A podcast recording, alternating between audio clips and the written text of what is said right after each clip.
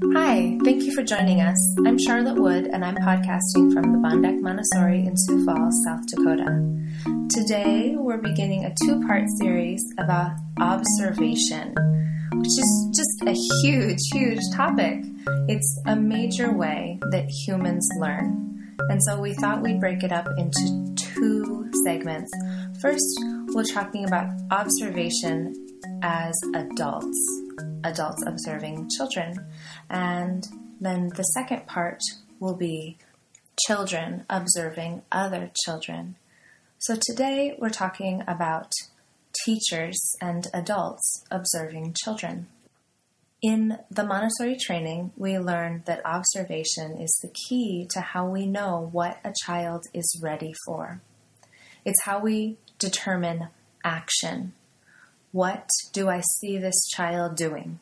What does this child need? What does a group need? What do I see? And what, if anything, do I need to do about it? It's very different from judgment, and it's very important when we're genuinely observing to remove our judgment from the encounter.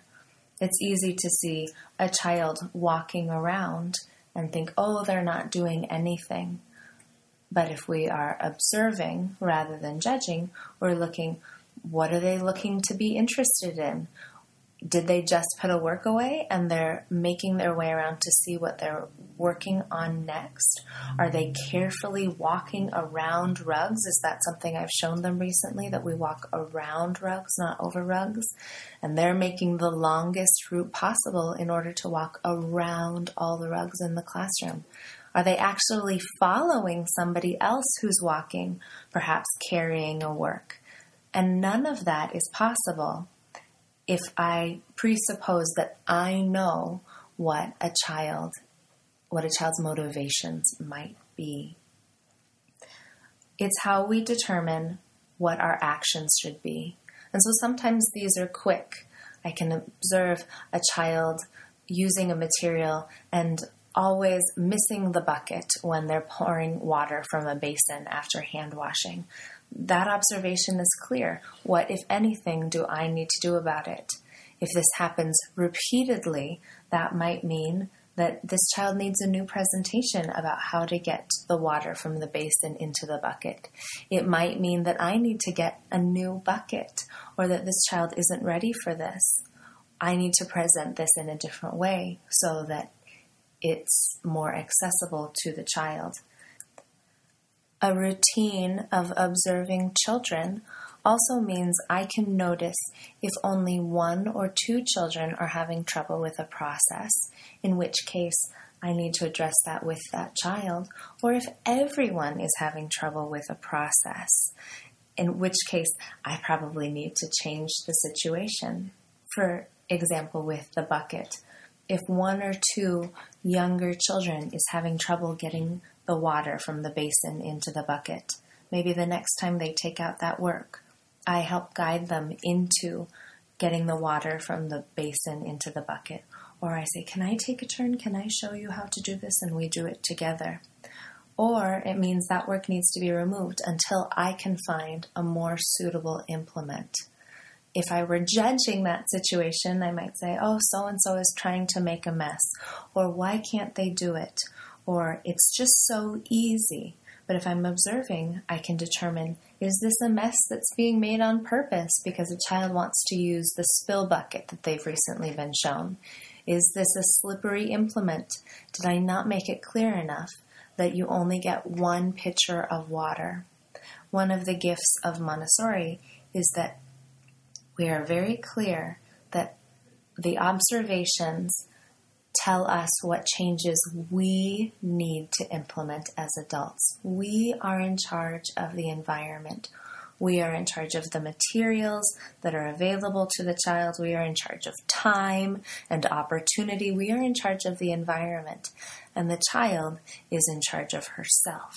And so, if something needs to be changed, it's not the child's fault. It's our responsibility. And that's so important in Montessori and an important distinction that makes it clear between observation or judgment. there was a moment with a younger child that really highlighted to me personally the importance of not jumping to conclusions. We were in one of our summer camp sessions, and so we were having a craft. We were painting birdhouses for children. And of course, as an adult, I think the birdhouse looks a certain way. There's painted in beautiful colors. Maybe I want to match my flowers or my decor, and so of course I'm going to paint it to be beautiful for me.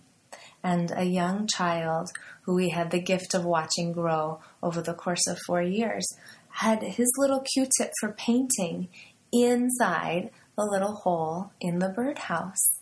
And at first, my first thought was, what is happening here? Is this child messing around? Is, are they exploring? What is going on? Um, but I asked the child, what are you doing? And his response was so humbling. It was a perpetual reminder to observe, not jump to conclusions, not to be judgmental. He said, I'm making it beautiful for the birds. It never occurred to him that these were bird houses picked up from a craft store and that no bird would ever really be able to fit in there. This was a house for a bird. And so, of course, where would we want the paint? The paint goes on the inside where it would be beautiful and a nice experience for the bird.